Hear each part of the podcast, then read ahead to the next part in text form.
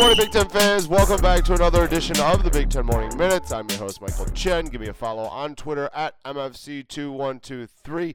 It is Thursday, September 12th, 2019, and yesterday saw the unfortunate announcement of two Big Ten players that will miss the remainder of the season, and one of them is extremely significant.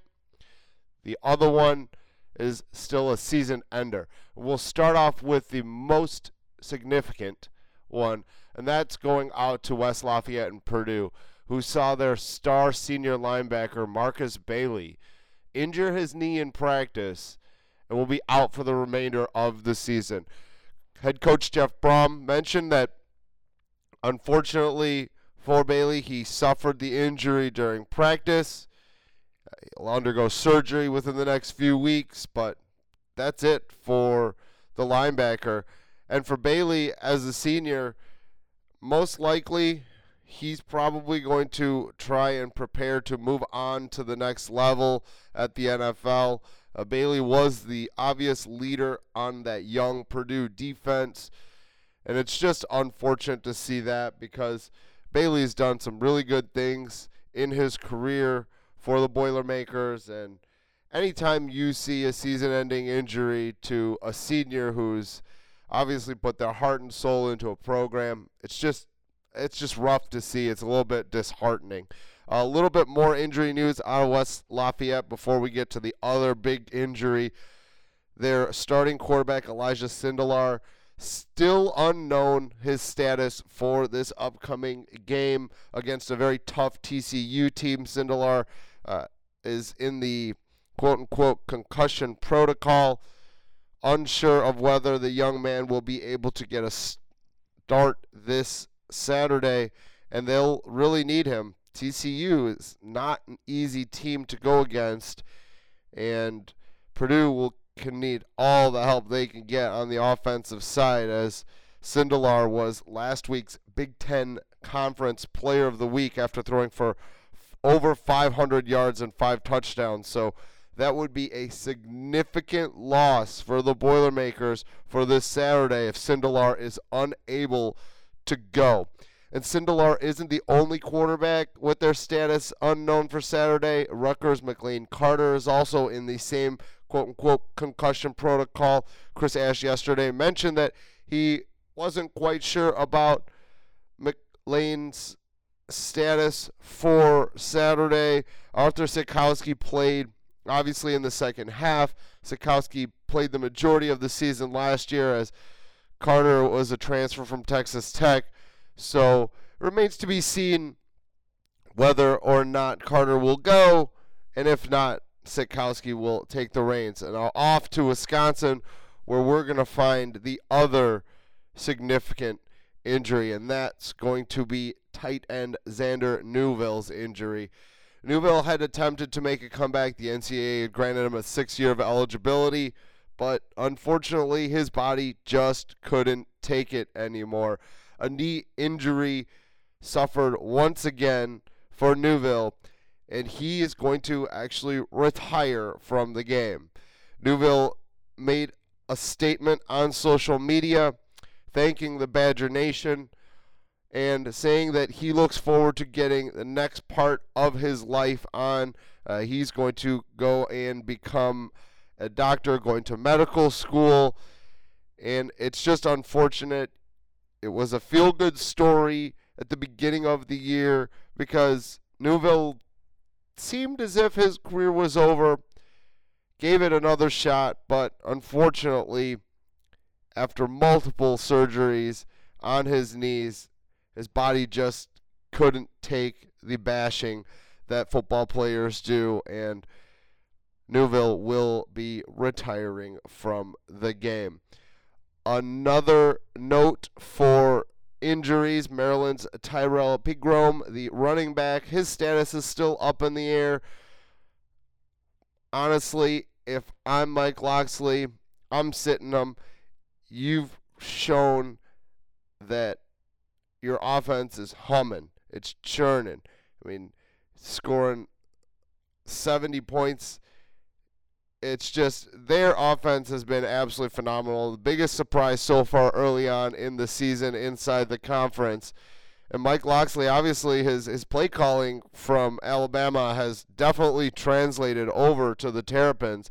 There's a lot of buzz going on in the DMV about this team because Mike Locksley did a good job of recruiting in the short period that he had. Not only that, he got a bunch of transfers to come and help out his team. You're looking at minimum four, five transfers that are making big impacts, including his including his quarterback Josh Jackson, Shaq Smith, the transfer from Clemson, and you're also looking at the Ohio State transfer as well, Keandre Jones. All of them have made impacts since transferring and being deemed eligible by the NCAA for this season for the Terrapins. So it looks like a quicker turnaround than most people expected in College Park. So hats off to Mike Locksley in his second go around as the Maryland head coach.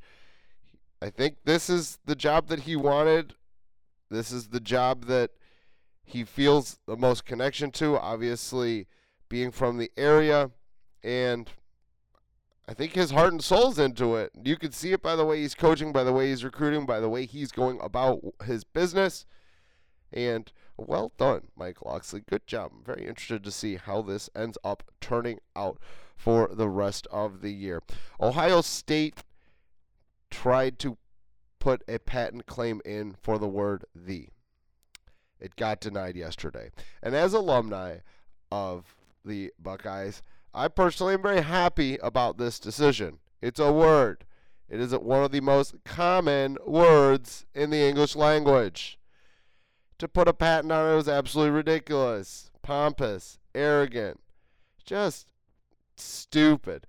And I'm pretty happy that the patent office decided that that was not allowed. Uh, also, although not even a Big Ten note here, uh, LeBron James also put in a patent note for Taco Tuesdays.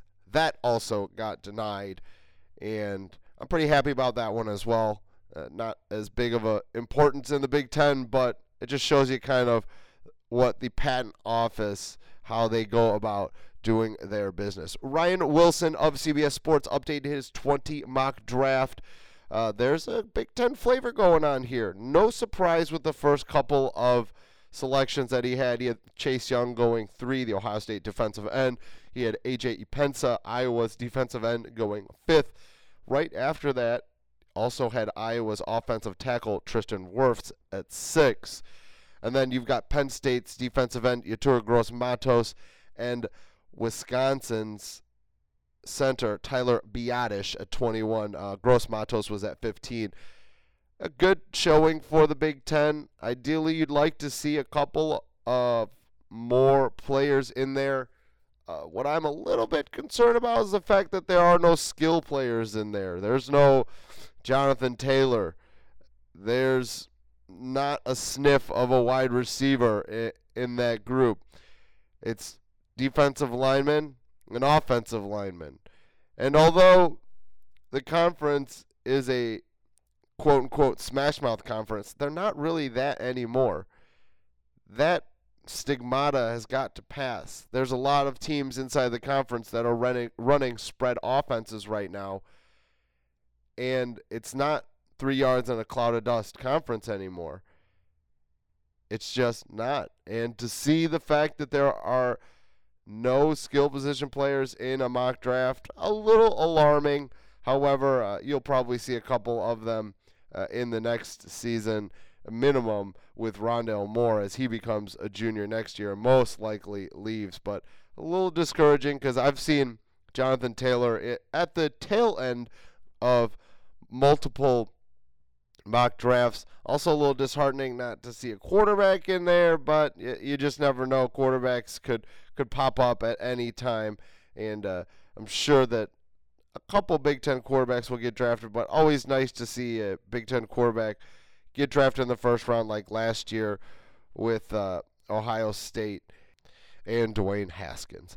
And that's going to do it for me this morning on your Big Ten Morning Minutes. Once again, I appreciate the listen. Give me a follow on Twitter at MFC2123. Follow the show page as well on Twitter at Two Cents Pods. Like us on Facebook. It's Two Cents Pods over there. Rate us, review us, and share us on all of your listening platforms. Have a great Thursday, Big Ten fans.